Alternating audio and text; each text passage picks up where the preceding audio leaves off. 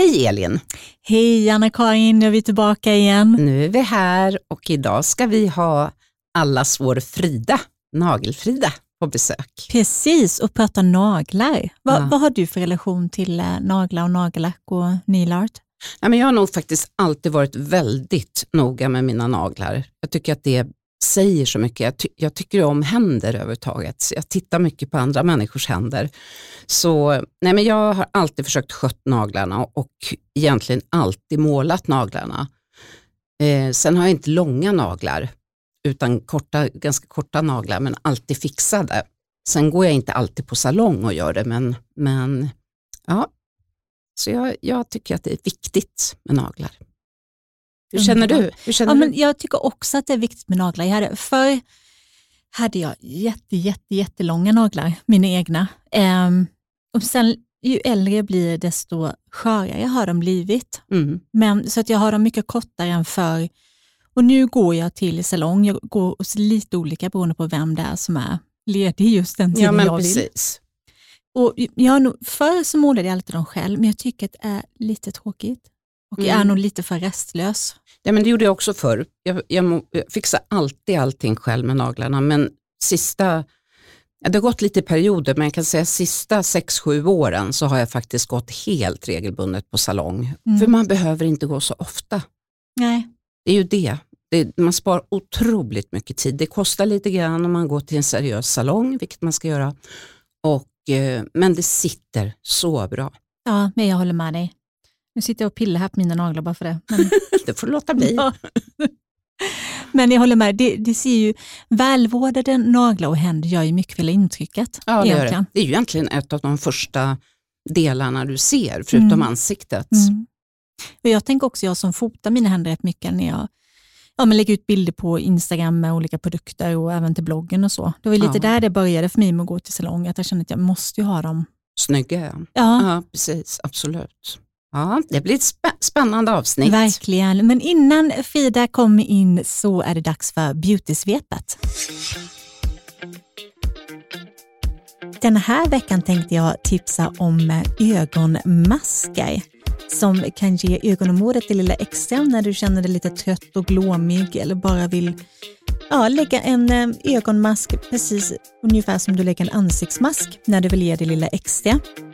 Det finns flera olika att välja mellan med olika konsistenser. De som har blivit extra populära senaste åren är de som är som patches, som små delar indränkta i serum som du lägger under ögonområdet. Några av de mest populära är en från eh, Pixie Beauty som heter Beautify Eye Patches som bland annat innehåller vitamin C och är veganska.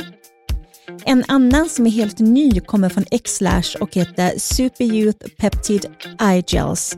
Innehåller bland annat Bacrotol och peptider. Jag tycker att den också ger ett väldigt, väldigt fint resultat. Det finns en annan från PH Formula som heter Crystal Eyes som man använder lite annorlunda. Den lägger du ovanpå ett ögonserum eller en ögonkräm och sedan låter du de här patchesen ligga kvar under natten som en extra verkande ögonmask. Den här typen av ögonmasker är jättebra att ha i kylskåpet om du vill ha dem extra svalkande. Men sen finns det också en annan variant som är från det danska märket Kohi som heter Self-Heating Steam Eye Mask som är självvärmande som värms upp till ungefär 40 grader och är jätteskön. Fin bland annat för den som också behöver öka cirkulationen runt ögonen mot till exempel mörka ringar. Och den är också jätteskön för dig som är lite trött runt ögonen. Jag brukar tycka att den är jättefin. Den innehåller också rosenolja bland annat.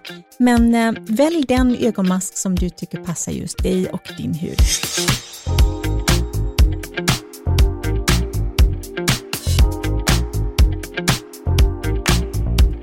Hon tar hand om kändis-Sveriges naglar och inspirerar både via morgonsoffan och sociala medier. En cool katt med klös som målar art deco, naked marble, men också renar och giraffer i miniformat i en dramatiskt inredd nagelstudio. Välkommen till hudvårdsdjungeln, Frida Selkirk. Tack snälla. Ja, välkommen Frida. Så härligt att ha dig här. Det är jättekul att vara här. Du är ju hela Sveriges nageldrottning. När kom ditt intresse för naglar?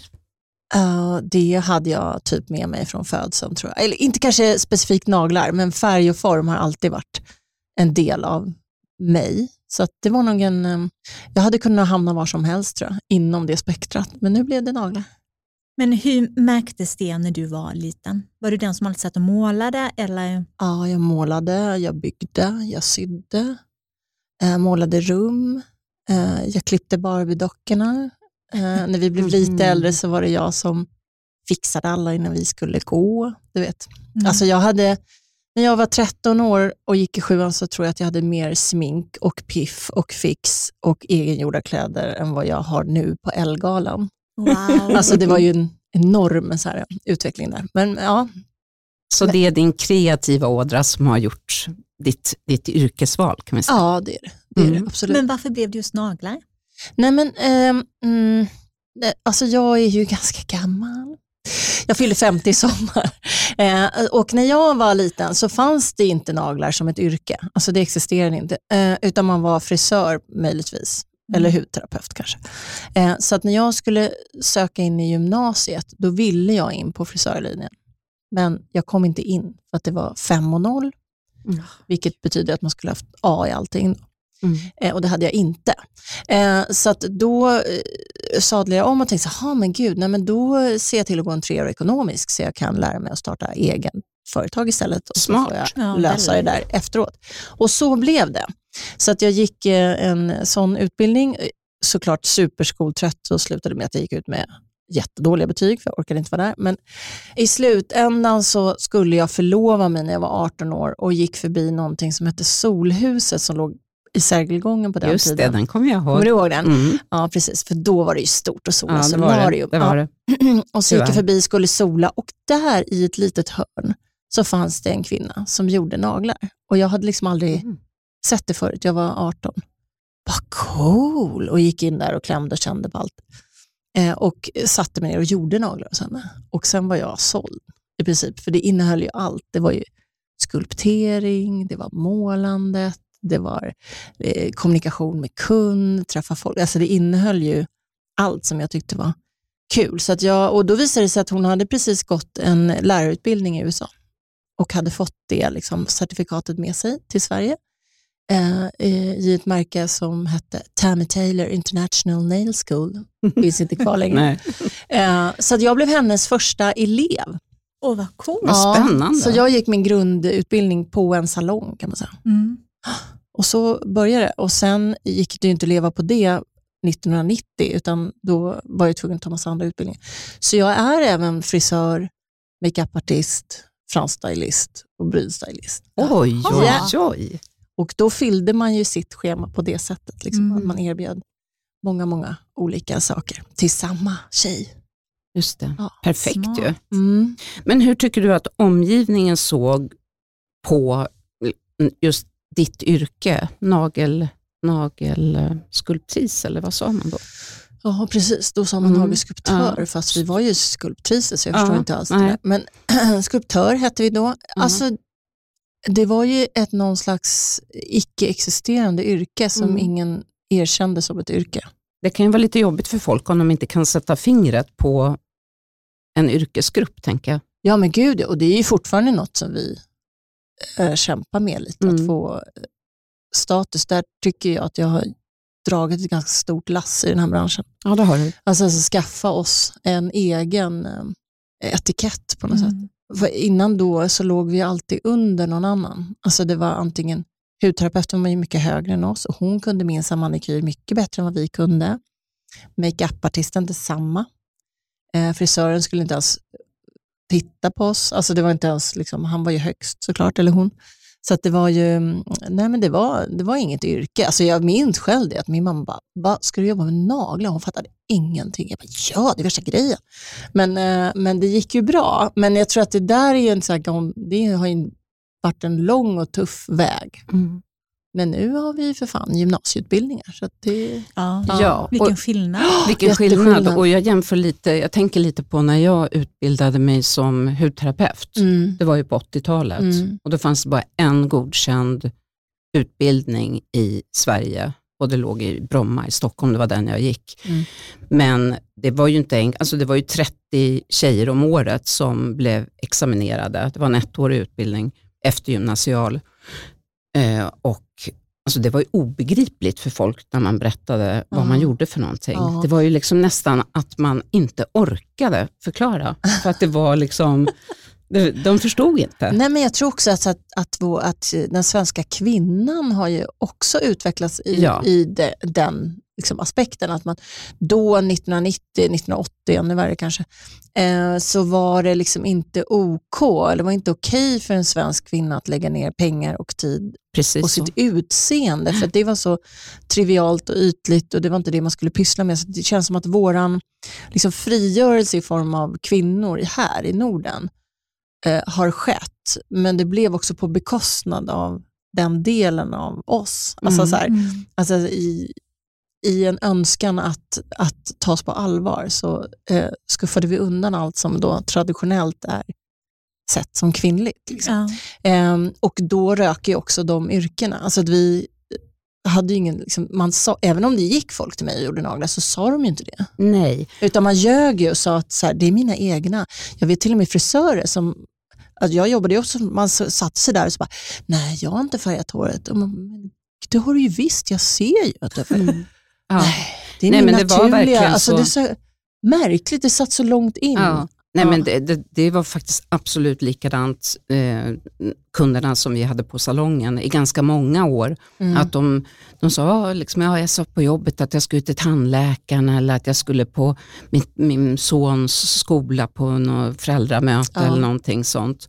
Och sen gick det ett antal år och sen helt plötsligt så berättar man för hela avdelningen att man gick ja, ja. på den Ja, och den ja, salongen och så ja. hade man hela, helt plötsligt tio andra tjejer från samma Ja, avdelning Det som kunde, så det det vände Ja. väldigt snabbt när det väl gjorde det. Det blir en statusgrej Ja, istället, det tänker blev, det blev precis motpolen egentligen. Ja, också Tror jag. ett sätt tror jag, att, så här, att äga sin egen, Ja, sin egen själv Mm. på något sätt. Ja, få Om jag lite gillar det så Ja, gör jag fan det.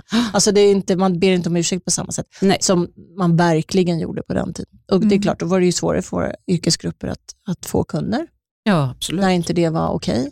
Såklart. Mm. Såklart. Mm.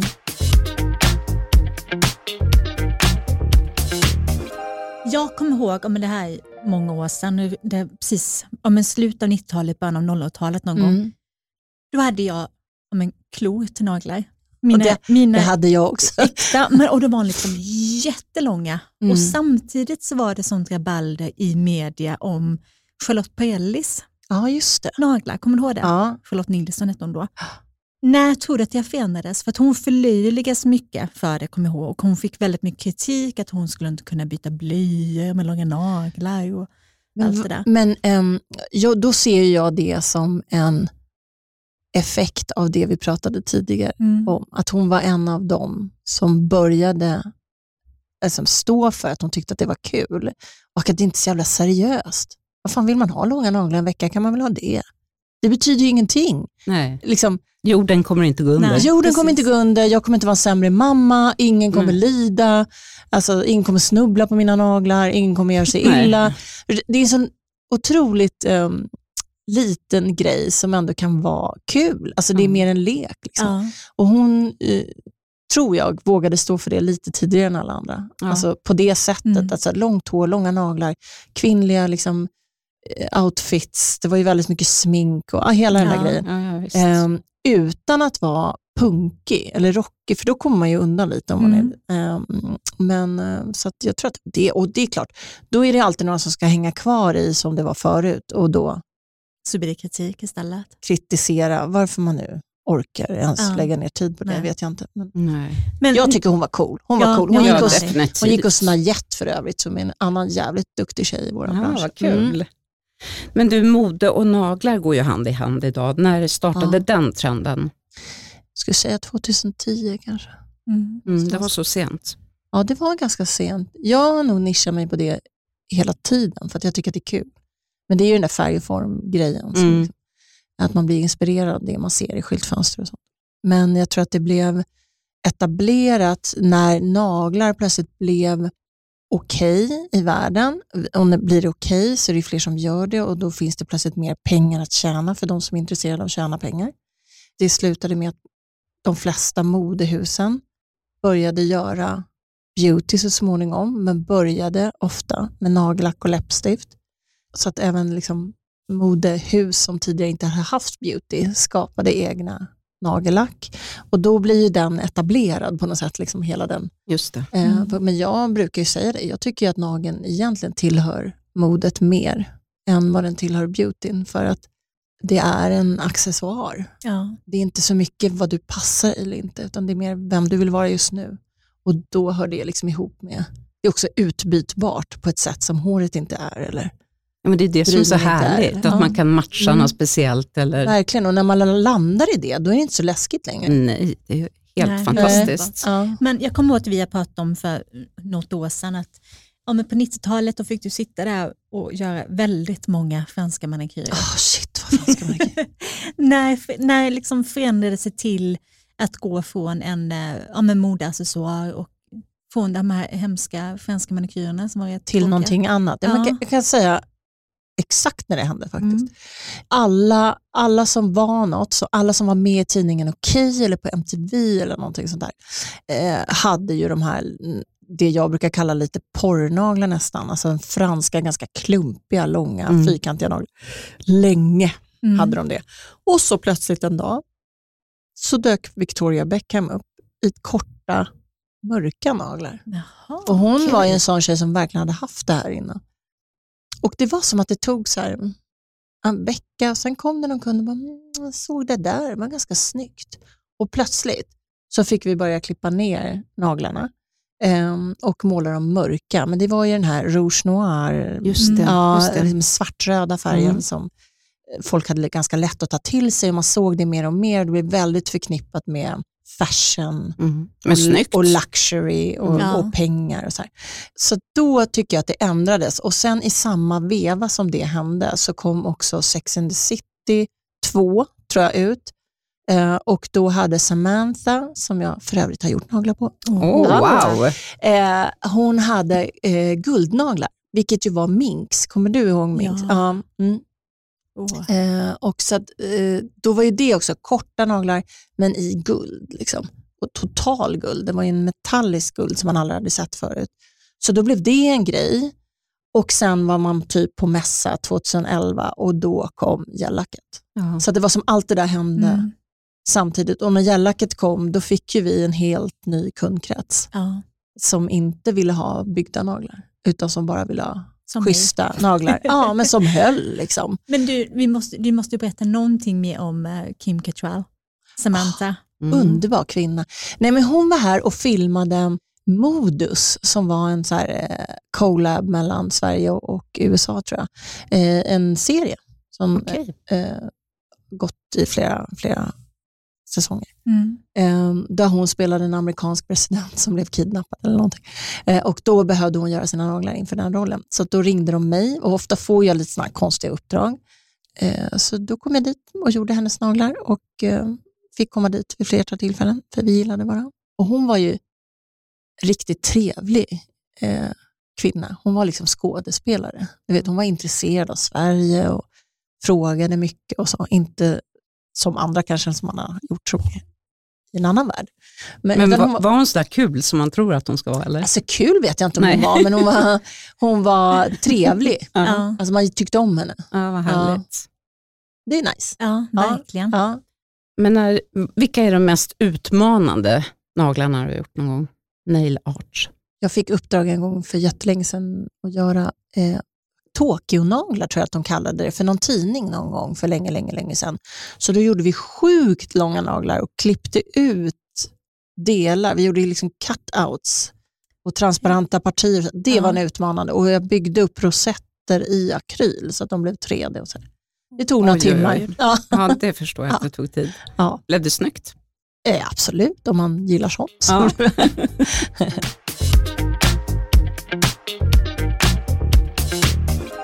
Men hur ser nageltrenderna ut i höst? Är det på väg mot lite mer basic igen eller? kanske inte basic, men vi är väl inne i 2000-talet.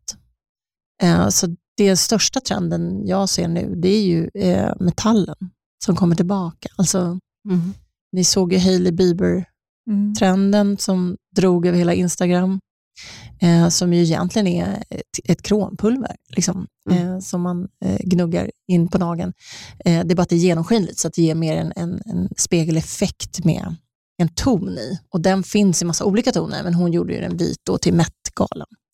Eh, och tyckte säkert jättemycket om den, för hon visar ju den gång på annan på sin Instagram och sen så blev den totalt viral då och sitter vi i Sverige och gör dem hela tiden.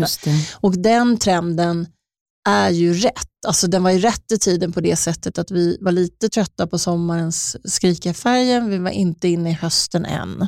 Så att det här naturella kändes rätt. Mm. Eh, Men hon då skojade till det med den här skimret som känns väldigt eh, slutet av 90-talet, början av Mm. 2000-talet. Eh, Så hon fick liksom in modet i det också, vilket var smart eh, av hennes nageltjej, måste jag säga. Eh, Och det fortsätter, fast med liksom olika toner under. Eh, Och så krom tror jag blir en sån här liten revival på kromet Ja. i år. Jag var Mm. hos eh, er förra veckan och Mm. gjorde mina naglar. Då var vi fyra kvinnor där samtidigt och alla gjorde krom. Ja, du ser. Mm. Med Ja. olika baser, men alla gjorde. Ja. Men hur blir det för dig då Frida? Blir inte du jättetrött på krom då när alla ska ha samma sak? Ja, men vi blir ju så att då försöker vi liksom hitta varianter av samma Ja. grej. Att Ja. liksom, precis, alla gjorde olika. Men Knorrar till det liksom. egentligen så är det så här, ja men nu har ju alla gjort Bieber. Liksom. Ska vi göra en egen variant? Ja, för alla vill vara special. Mm. Så då eh, kör man det. Eh, men jag, den tror jag mycket på, både i hela naglar i en färg, men också att man kromar ihop två olika krom kanske, eller att man har eh, partier som är kromade, eller man använder guld, silver och C Snyggt. eh, och bygger smycken ovanpå nageln, nästan i en 3D-effekt, alltså Mm. man kan göra som en ring eller Mm. ja, vad som. Det, det tror jag blir liksom hösten. Sen är det ju så, ju mörkare eh, period vi går mot, desto mer bling i vardagen vill vi ha. Så det, det är ju inte för intet som det är glitter i december. Liksom. Nu kommer jag på en helt annan sak. Är det någon, någon som du inspireras av? Någon nagelkreativ person på Instagram som, som får dig att... Mm, ja, nej, men jag följer ganska många. Eh, för det är nog en del av vårt yrke, tror jag, att vi får lite inspiration? Ja, vi snor rakt av av varandra. Mm. Det finns liksom ingen prestige i det. Nej. Man kan inte ta patent på en lackning, liksom. det går inte. Utan, men däremot så gör ju alla olika typer av bilder. Eller Ja. sådär. Men det är klart att vissa konton är... Det finns en som heter, mm, ska se här, Belinda tror jag. Bettina Goldstein Bettina Tack, ja precis. Bettina Hon har Goldstein. väldigt Henne- det är den enda jag konto. följer. Men det är ett snyggt konto. Jättesnyggt. Ja, eh, Och mycket kändistätt. ja Mm. precis. Men jag följer ju dig och inspireras mycket av dig Frida. Mm. Ehm, och jag har upptäckt att de naglar jag gillar mest är nästan alltid Sabina de Dumbas naglar som du gör. Det är liksom, jag blir alltid så här gilla för det är så himla mycket snygga naglar där. Ja. Ehm, men där vet jag att du gjorde någon som kallar för inre ljus. Mm. Vad innebär det och hur gör man dem? Man an- eh, det är faktiskt också en av trenderna nu. Eh, Mm. Man använder ett blur-lack. Förstår ni vad jag menar då? Alltså ett lack som är transparent som man lägger färgen i för att den, inte, för att den ska blu- blöra ut och då inte få skarpa linjer. Så, och Det kan man ju använda eh, både i, med olika färger som blurrar in i varandra eller en linje som man vill ska liksom bli lite marmorerad. Eh, eller som den lackningen som du tänker på, att jag la egentligen bara en prick i mitten som får flyta ut, så det ser nästan ut som en tunnel av ljus. Eller? Ja, det var så himla Ja. himla snyggt. Jag tyckte verkligen om det. Ja. Ehm, men det är en trend, kromnaglar. Mm. Marble nails, håller det i sig ännu? Eh, det gör det, men inte i den formen som vi såg för ett tag sedan, utan nu är det eh, mer att de marblar ihop sig i olika färger. Det är en, återigen mer 90-tals, 2000-tals variant. Mm. Så det är inte en, liksom, nu målar vi av marmorbordet längre, utan nu är det mer, de ska smälta in i varandra lite. Gärna på naken nagel. Men du sitter ju och koncentrerar dig otroligt mycket hela dagarna med väldigt små motiv och med ett pillrigt jobb. Mm. Hur rensar du huvudet när du är ledig? Jag hänger mina barn. Ja, härligt. Ja, men de är bra. Eh, Alltså det, de håller igen på mattan lite och eh, ja, man är tvungen att foka på något annat. Alltså det, de är det bästa som finns. Jag tror att det är det. Och mina vänner, alltså vänner som inte har med eh, den här branschen att göra, utan vänner som jag har kvar sedan barndomen. Som, Så man kan prata med andra saker. ja, där man inte alltid så här, ställs i relationer, utan, Nej. utan att det är, liksom, det är bara vi och ett glas vin. Det är väl trevligt. tycker jag. Mm. Underbart.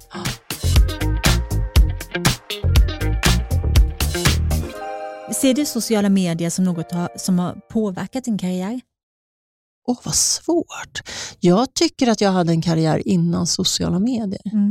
Men den kanske inte var lika känd. Alltså, sociala medier gör ju att vi får reda på saker fortare på något sätt. Men alltså jag, innan jag var stor på Instagram så var jag ju med på TV4. Ja, just det. Och innan jag var stor på Instagram, vilket jag fortfarande egentligen inte är, alla bara tror att jag är det, men det är jag inte. Jag har bara 15 000 följare. Så det är inte så här, det är inte, det är inte Selina på 200 000 följare. Nej, men det är fortfarande mycket. Jo, det är mycket, men Ja. det är på en annan, um, annan nivå. Ehm, men, och jag gjorde ju modevisningarna innan Instagram. Så att alla, jag, de, jag hade liksom karriären innan. Eh, jag tror att det är därför jag har så svårt att så anpassa mig till dagens. För att det är ganska mycket tid som ska läggas på de där sociala Ja, medierna om de verkligen. ska bli bra. Absolut. Och så ser det ju ut idag. Man måste ju göra det. Alltså, annars är man ju inte där. Man Nej. finns inte om man inte lägger ner tid och ibland kanske pengar. Nej, men precis. Verkligen. Mm. Mm. Men alltså, hur upplever du att vara framgångsrik kvinnlig företagare? Tycker du att det Eh. alltid är medvind eller är det motvind ibland också? Ja, nu har jag fördelen att vara i en kvinnlig bransch. Mm. Mm. Just det. Eh, Men jag, oftast så blir jag galen på gubbarna Mm. faktiskt. Jag kan också bli upprörd på att, vi, att det är vi på något sätt som fortfarande drar in dem i det här. Alltså det är ofta man, kvinnor äger bolag med sina män till exempel. Och de på något sätt tar hand om det som är det viktiga, Mm. alltså ekonomin. Eh, så man är fortfarande i en sån här papparoll, vilket jag tycker är konstigt. Ehm, och mm, att Jag tror också att man blir lätt förlillad eller förminskad eh, som den där nageltjejen som det råkade gå bra för. Eh, och det kan irritera mig. Då kan Ja, lilla orten Frida komma fram och bli Mm. lite sådär. Jag kan bli lite oproffsig när jag blir eh, irriterad faktiskt. Det kan bli. Ja, Jo, men med all, all rätt också kan jag känna. Ja. Faktiskt. Ja, men sen vet jag ju också att det är inte så många som menar det de förmedlar. Alltså, man, är inte, man har inte tänkt igenom eh, situationerna alltid. kanske. Nej, och det Nej. kanske är okunskap också. Att Ja, man, exakt. eh, Alltså, det är, tyvärr är det ju så att vissa män har ju fortfarande väldigt svårt att förstå att det finns kvinnliga framgångsrika företagare. Det är ju Mm. så. Men Så Anna, det blir- hur har du upplevt det? Nej, men jag, jag känner igen mig i Ja. det Frida säger. Jag kommer ihåg när jag skulle starta min första egna hudvårdssalong på, på en riktigt bra adress faktiskt och kommer till Nordbanken, en bank Mm. som inte finns längre. Mm. Men, och då, eh, ja, Men det gör du. Ja, det gör jag i allra högsta grad. Men eh, då, då var det verkligen, precis som Frida säger, de klappar mig på huvudet och frågar, har du någon man som kan gå in som borgenär Mm, alltså på det här lånet? För det var ju det det handlade om, att jag skulle låna Exakt. Men då hade jag lyckats spara ihop lite grann själv, så jag kunde liksom gå in med en pott. Men, eh, men det var väldigt konstigt för dem. Och det var likadant när jag skulle skriva på det här hyreskontraktet sen, det var uppe på en eh, jättefin adress och skulle skriva på, på den här fastighetsbolaget, hyreskontraktet och eh, då frågar de också, har du inte en man med dig som, som kan läsa igenom kontraktet? Då känner man bara, nej, Nej. nu är det jag som är här och Ja. jag kan läsa innantill. Ja, ja, det går jättebra att läsa. Jag blir typ mållös. Ja, nej, men det är inte helt ovanligt, och, men ofta är det Nu är inte det här riktigt många år sedan. Exakt. Men. Men ofta är det inte riktigt, det finns ju kvar idag men det är inte lika, mm, man uttrycker inte riktigt på Nej, samma det sätt. vågar de det, det är inte. lite mer gömt Mm. under och jag tror inte att det är så beräknande. Jag tror bara att det är, det är inne i DNA Mm. på något sätt. Um, vilket ju kan vara sjukt frustrerande. Man tycker så här, men gud, du också. Jag, menar, jag driver bolag i 30 år har jag Mm. drivit bolag i en bransch. Jag har lyckats bli framgångsrik, jag har massor med anställda. Numera har jag två bolag. En manikuristagentur, jag gör modevisningar, tv, poddar. Mm.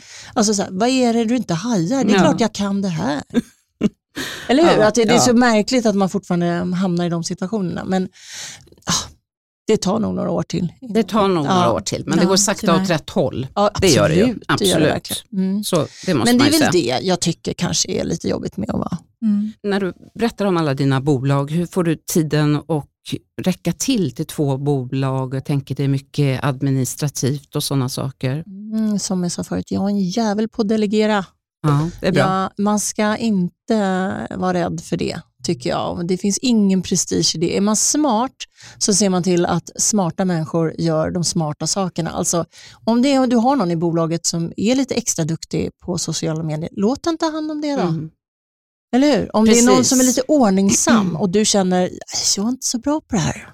Nej, låt den ta hand om ordningen då. Mm. Ja, men så, Alltså, det är inte så svårt. Du betalar ju fortfarande de människorna. Så Ja. att det är inte något kränkande eller konstigt. Utan det betyder inte heller att du inte kan. Det bara betyder att din tid inte är, räcker inte till för och sen är det väl lite så också, om alla får göra det de är bäst på så blir ju Så allting blir det så fantastiskt jävla bra. bra. Det Ja. blir ju så bra. Alltså, jag har ju ett team som är magiskt. Mm. Och ni har ju båda två träffat många av dem. Ja. Mm. Alltså, de är ju grymma. Jag har verkligen lyckats samla Verkligen. ihop ett gäng eh, Ja. tjejer och killar som är Jag kan bara hålla med. Drivna och, och duktiga. Liksom. men det är också, det är också inte tur att man får ett sånt team, utan det är också att, att man har fingerkänsla för det. Så där har du lyckats. Det är ju inte helt lätt. Nej, det jag har gått Nej. på nitar också, Ja. absolut. Men det är ju liksom, ja, jag tror också så här, om man gillar varandra på riktigt, då, då funkar det ju. Då funkar Ja. ju även motgångarna. Mm. Och då ställer man upp på någon när de inte är sitt bästa. För att man vet att de är det egentligen.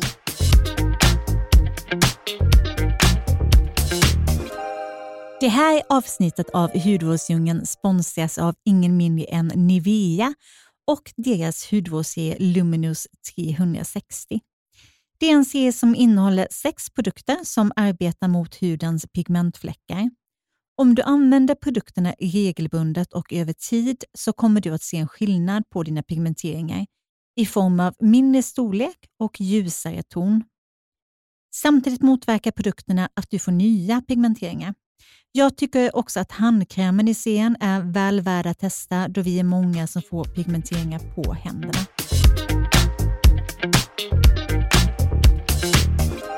Jag tänker det du, det du nämnde nyss, att du, du gör ju så många olika saker med modevisningar och det är tv och det Mm. är att driva själva nagelstudion och det är sociala medier och allting. Vad är roligast? Att göra naglar. Är det till modevisningar och reklam och sånt eller är det Ja, det kan, det kan nästan vara vad som helst, men det är själva, att, alltså själva görandet som jag tycker är roligast. Att, att eh, designa en, en nagel. Det är Mm. det som är det roligaste. Men med det sagt så tycker jag att det är jättekul att utveckla saker. Det är kanske inte att förvalta dem alltid. Alltså jag, jag är en sån som, driver framåt hela tiden. Mm. Så att jag måste ha nya projekt, annars blir jag uttråkad.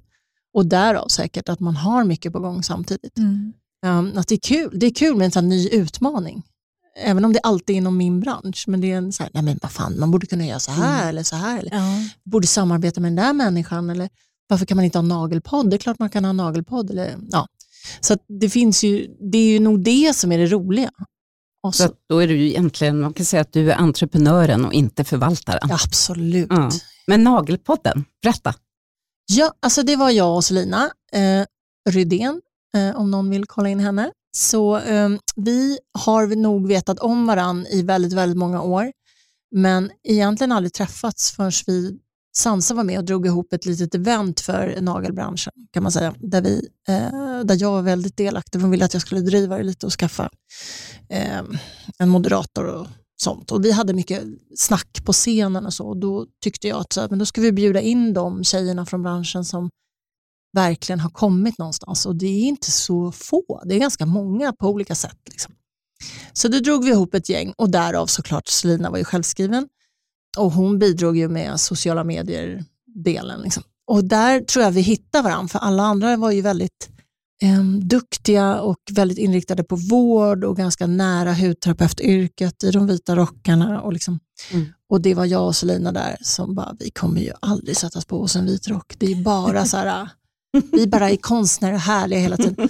Så där, jag tror vi hittar varandra i det Mm. där liksom lite utanförskapet från branschen som man nå- någonstans också alltid har känt. För jag gick ju inte heller en utbildning som var eh, på riktigt. Alltså det fanns massa andra skolor som var liksom eh, mycket mer erkända. Mm. Eh, så jag har liksom alltid varit den där branschen, som ingen riktigt visste, vem tillhör hon?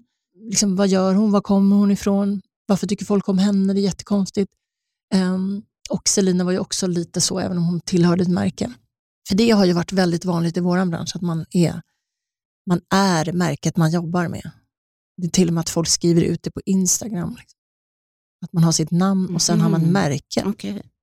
eh, eller skolan. Eller, ja, och, Mm. och, och då leverantörerna raggar ambassadörer hejvilt och då får man skriva ut det på Instagram och så får man säkert lite prover och sånt som tack för det. Eh, och det är väl ingen fel med det, men där har jag verkligen så inte velat hamna, utan tvärtom. Jag vill bli mitt eget varumärke. Liksom. Så jag tror att det, vi möttes i det och då eh, så hade hon lite problem med salongerna som hon hyrde in sig på. Så det slutade med att hon ringde och bara, kan du ta en fika med mig? Ja visst. Och så sa jag, så, men du ska inte hyra in det, du ska göra en egen salong. Liksom. Då får du göra vad du vill. Du kan ta med dig dina hundar, du kan måla färg var, var du vill, du kan stänga och öppna. Och så.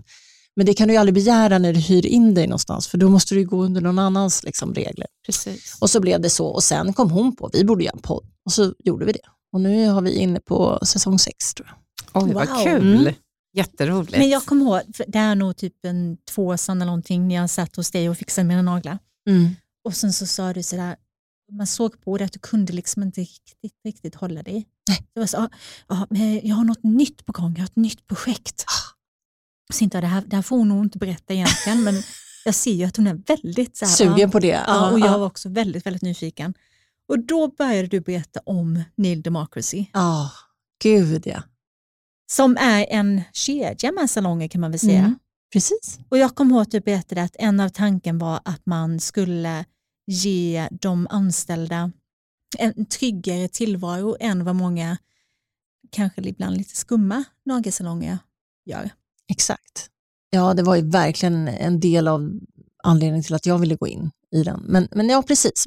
Liksom, min bransch har ju sett ut så att den har bestått av enmansbolag. Alla, oavsett om du är 18 eller 28 eller 48 så är du egenföretagare. Och så hyr du en liten hörna hos någon annan. Och du får inte ens en skylt ut mot gatan utan du ska vara bara lite glad att du får sitta där. Eh, och sen gnäller alla på att det luktar. Alternativ två är ju att jobba svart hemma i vardagsrummet. Och sen så finns det ju några få salonger i Stockholm som anställer. Men det är ju på sjukt dåliga villkor. Det, är inte ens något som vi någonsin skulle gå med på. och massa annat fuffens också. Så det var ju så konstigt. Eh, eh, alltså ju mer vår bransch utvecklades, desto mer synd blev det att det faktiskt inte fanns ordentliga jobb. Jättekonstigt. Mm. Eh, Men det grundar ju sig att det måste finnas en, en riktig arbetsgivare också. Någon som vågar bygga ett bolag. Eh, Inte bara är nöjd med sin lilla värld. Och det är inget fel med det, men, men det skapar ju inte fler jobb. Liksom. Eh, Så på den vägen var det. Men precis, det är en tjej som heter Silvia som var kund hos mig då på den tiden och en före detta kollega till henne som heter Joakim som approachade mig och de hade, var trötta på hotellbranschen där de hade jobbat tidigare i många, många, många år som marknadschefer och vd för olika hotell och så. Eh, och tittade på liksom, eh, branscher som man skulle kunna investera i som ändå var okonsoliderade och omoderna, alltså där man verkligen kunde ändra och trycka vidare. Och eh, såg ju nagelbranschen som en sån. Och då var det ju Silvia som sa, det finns bara en som bygger bolag och det är, det är Frida, så vi behöver få med henne Mm om vi ska klara det här. Ehm, och ja, efter ett halvårs förhandlingar så signade jag på den. Och hur många salonger är det idag? Idag är det sex Ja. salonger. Vi, Som målsätt- ligger lite på olika ställen eller? Ja, de ligger ju i Stockholm allihopa, Ja. men, eh, men precis, det är Drottninggatan, Stureplan, Kungsholmen eh, och Kista faktiskt. Mm. Och nu, nu tittar vi på att öppna några till. Eh, när den här nyemissionen, som det så fint heter, Mm. eh, stängs och eh, vi har fått in mer pengar i bolaget så vi kan öppna fler Åh, salonger. vad spännande. Ja. Så när vi bygger väl först Stockholm och liksom, sätter varumärket på det sättet och sen är ju såklart liksom, syftet är att vi ska gå ut i alla städer Ja, i, i Sverige. så. Ja, Ja. precis. Mm. Så till 100 salonger är målsättningen. Wow, Vi ser var vi landar. Ja. Men det är jättekul. Men ja, tjejerna blir anställda eh, på bra liksom, eh, avtal. Vi har kollektivavtal som vi följer faktiskt. Eh, och framförallt så jobbar vi också med eh, material som är säkra. Alltså, det är inget som är köpt på Ebay eller, Nej. utan från riktiga leverantörer.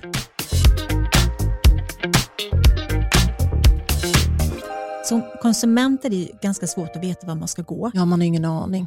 Och det finns ju många om en ganska skumma salonger utspridda över hela landet egentligen. Mm. Mm. Där man kanske kan misstänka att de anställda inte heller har någon utbildning. Absolut. Vad kan hända när de hugger tag i ens händer? Och. Mm.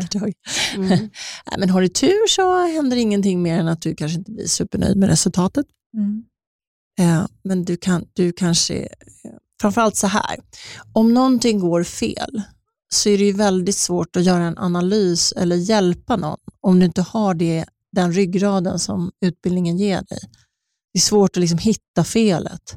Om du inte förstår varför lampan måste gå i 60 sekunder eller var, varför liksom materialet inte får läggas på huden. Eller varför, om du inte vet det, så hur ska du kunna hjälpa kunden om det händer? Det går ju Mm. inte. Så såklart, många eh, upplever ju ett överfilande av den naturliga nageln. Eh, det är väl det, den vanligaste grejen som vi eh, får se på våra salonger, liksom, man kommer därifrån. Eh, och Det handlar ju ofta om elfilar som man inte kan hantera. Alltså med det sagt så finns det tjejer som absolut kan hantera sina elfilar, men det är ju lättare att göra fel med en sån. Mm. Det går snabbare. Sen har du ju också material som ser äkta ut, men som är kopior. Okej. Och det används ju också i stor utsträckning, för det är ju halva priset på dem. Liksom. Och då är inte sammansättningen exakt. Och också lättare på det sättet att, att det blir liksom för mycket av vissa ämnen som lättare orsakar allergier. Som egentligen då i originalförpackningarna har arbetats bort. Så att Mm. det är så mycket grejer. Det är Ja. en komplex bransch, precis som um, hudterapeut och Ja, frisörbranschen. och så tänker jag på en Ja. annan aspekt också, det är ju hygienen. Ja. Hygienen, hur, hur absolut. vet du hur, hur redskapen desinficeras och tvättas mellan kunderna? Och Den liksom, och sen tänker jag så enkel grej. Alltså man vill väl ha någon som tycker att det är kul. ja, Ja. ja, men precis. Alltså, och som kan roligt. leva på sitt yrke dessutom. Mm. Ja, det är ju liksom en me-time det där. Ja. Ska jag ha lite härligt, även Ja. om det är bara en halvtimme eller 40 minuter, så ska det vara lite kul tänker jag. Så vad man kan hoppas i framtiden med det här, det är ju att eran kedja nu kommer att slå ut de oseriösa. Exakt, Mm. Det hoppas Det jag vore också det på. absolut det bästa för Precis. branschen. Inte småtjejerna liksom, som Nej. har sina egna salonger, Nej, utan nej, det är det här, så här, man kan göra naglar på massor med sätt. Det här är ett sätt, alltså Mm. bygga en kedja. Precis som Joe and the Juice har byggt upp sitt varumärke, eller McDonalds är en kedja. Ja. Det finns massor med kedjor. Eh, det de har gemensamt är att de håller sig till samma sak i varje salong och det är väl det vi Precis. försöker göra också. Att det håller ihop. Precis, och mitt andra bolag det är ju en premiumverksamhet. Det är Mm. någonting helt annat med en annan liksom inriktning än kedjeverksamheten. Men det är kul att göra båda. Det är roligt att ha liksom en fot i varje Ja. del av branschen.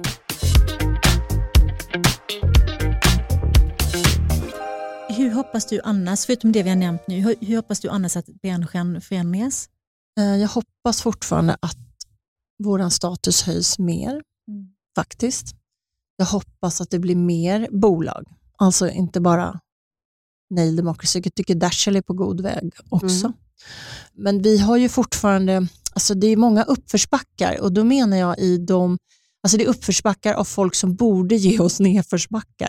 Alltså leverantörer, betalningssystem, faktureringar, bokningssystemen. Mm. Allt det där har liksom, eh, ligger efter, tycker jag. Mm. Eh, Egentligen så finns alla möjligheterna där. Liksom, utveckling har redan skett i modebranschen till exempel, där man säljer saker på webbshoppar. Och så. Varför kan man inte sälja en tjänst på en webbshop? Varför kan man inte applicera den typen av försäljning fast i bokningssystem till exempel? Det finns jättemycket så begränsningar som jag tycker är konstigt när vi försöker att bygga bolag. Men jag fattar också att det är för att de bokningssystemen är gjorda för enmansbolag. För det var allt som fanns och nu plötsligt har det hänt något i branschen Mm. och de har inte hängt med. Precis som när man ska liksom, ha en leverantör och säga att ah, vi behöver hitta en faktu- faktureringslösning, det kommer vara flera olika leveransadresser med samma fakturaadress. Nej, det går inte. Nej. Men vad fan, skärp dig. Liksom. Så det, där, det är så konstiga grejer som hela tiden stoppar det, tycker jag. Det hoppas jag att det kommer ändras och jag hoppas att vi kommer vara en del av den förändringen som kommer göra det enklare för nästa. Ja men precis. Och när, Mm. när du pratar om branschen och, och, och ditt eget var- varumärke, tycker du att det är någonting annat som saknar inom nagelsegmentet liksom, i produktmässigt? Skulle du kunna tänka dig att bygga upp ett eget, eget varumärke? Eh, ja, om jag hittade en kompis med mycket pengar och erfarenhet Mm. att, att göra produkter så Mm. skulle jag absolut kunna tänka mig att hoppa på det. Nu menar jag inte att du ska avslöja några hemligheter, men, det finns inga hemligheter. nej, men Alltså, jag tänker mer att, känner du att det kanske skulle finnas utrymme för produktkategorier som inte finns i dagens ja, läge? kanske mer produktinriktningar. Alltså Ja. veta vad det är ehm, folk eller tjejer eller nagelintresserade människor eh, idag vill ha. Det är inte samma som man ville ha för fem år sedan bara. Och där känner jag att jag är grym på det. Mm. Alltså det är Det liksom tror min styrka. Att Ja, det känna efter. Så att, men däremot så har jag ju inte, mm, har inte tålamod eller tid eller erfarenhet att hitta fabriker och ta fram, alltså hela den processen är ju enorm Ja, det är och det vet ju du om. Ja. någon. Eh, och där är inte jag. Så i så fall så skulle jag behöva en partner som kunde stå för den delen. Så om det är någon som lyssnar nu Ja, exakt. Precis. Hello. så kan ni kontakta Frida Ja, på exakt. Instagram. Så eh, egot vill absolut ha eh, namn på någonting, men jag är, inte så säker, jag, eller jag är helt säker på att jag aldrig kommer göra det själv. Nej, men det behöver på. man inte heller, men det är ju en Nej. jättebra idé tillsammans med någon. Ja, exakt. Mm. Precis. Som Du har, står för idéerna och den andra letar fabriker. Ja. Och, Ja, gör det där andra. Eh, så, men jag ska faktiskt komma ut med en kollektion för um, London Grace. Åh, vad kul. Mm, det är När faktiskt första gången jag gör ett sånt samarbete. När Så kommer det ut? Den kommer ut i mitten av november. Okej. Ja. Men du får inte avslöja någonting om nyanser och sånt ännu eller? Jag kan säga att du kommer gilla dem. ja, jag kan så säga kul. att, att de är lite av det vi redan har pratat om. Ja, spännande. Eh, så, men, eh, ja, men det är faktiskt kul. Det är första gången jag gör en nagellackskollektion för Åh, ett annat märke. Grattis. Ja. Det är så spännande.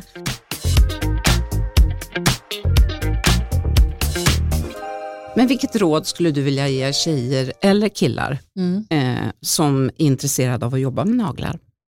Som inte har utbildat sig utan bara står Ja, och... precis. Att liksom, eh, är- eh, och, och det tror jag är eh, typiskt i, i branschen, att man så här, när man sitter på the receiving end, alltså när man är kund, så vill man att den mittemoten ska ha en gedigen utbildning, mycket erfarenhet och kunskap eller lagt ner mycket kärlek på allting, eller hur?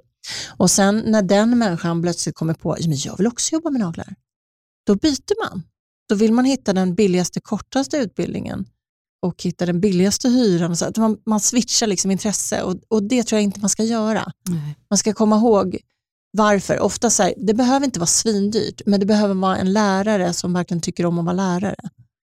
Så det är viktigare att hitta en, en lärare som du tror kommer ge dig det du behöver för att, för att kunna, för att ha en fast grund och som också inte heller säger hej då när du är klar. För att I alla våra yrken, man är ju inte klar efter utbildningen. Nej. Man behöver ju massor med praktik.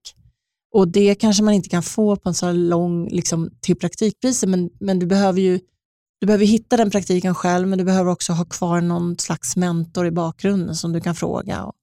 Men hur hittar man de, de bra skolorna då, om man är intresserad? Ja, det är jättesvårt. Nu är det sån förändring i vår bransch Ja. också. Så att, ehm, Man får gå på...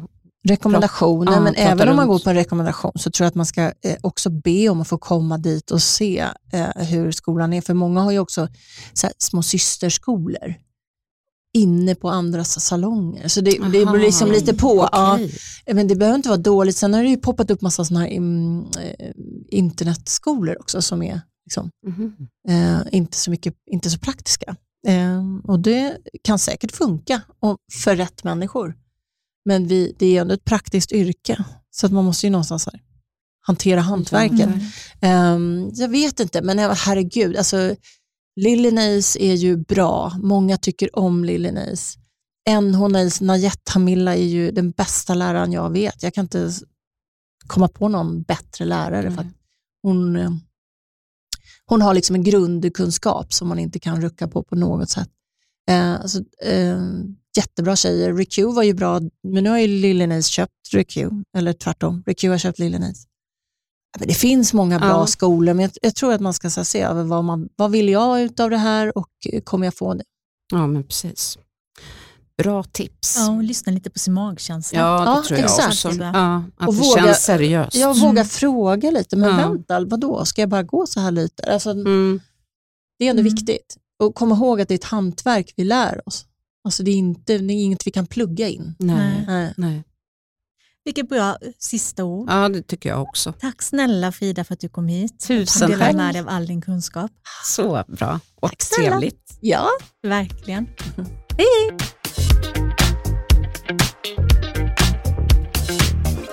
Jag måste erkänna att, att göra naglar eller måla naglar var en av de grejerna jag tyckte var jobbigast när jag pluggade till hudterapeut. Ja, men det var samma för mig och jag tror, tror också att det var så att vi hade väldigt lite tid mm. för både manikyr och pedikyr, i alla fall när jag gick utbildningen. Och ja, jag var inte, alltså jag kan, jag kan hjälpligt eh, lacka mina egna naglar, men jag kan inte lacka någon annans. Nej, det är en känner, konst. Ja, det är verkligen en konst. Och, och det Frida, Frida gör är ju, ja. liksom, det är ju, kon, det är ju ja. konst, konst. Det är ju liksom så detaljerat. Ja. Eh, nästa gång jag går och fixar naglarna så ska jag göra det där inre ljus som hon berättade om, när färgerna ja, men blöder lite och flyter in i varandra. Låter och att det var liksom ljus i mitten och mörkt ja. runt omkring. Ja, det lät jättefint. Eller det såg jättefint ut på Instagram också. Jag ska ha tvåfärgat nästa gång. Oh. I rosa och orange. Just det. Som vår bok. Det är klart. Till lanseringen. Underbart. Ja. Men det var jättelärorikt och väldigt roligt att höra om eh, branschen och mm. att den, hela nagelbranschen går åt rätt håll. Verkligen. Och till, Frida har ju faktiskt en stor del i frammarschen där. Ja, det har hon. Jag hoppas att det går ännu snabbare framåt också. Verkligen. Och att synen på nagelterapeuter och skulptörer, att det liksom höjs. Ja, hela yrket. det är ju ett konstnärligt jobb. Ja, verkligen. I allra högsta grad. Mm. Men tack för idag. Tack för att du lyssnade och glöm inte att prenumerera på oss. Hej då. Hej.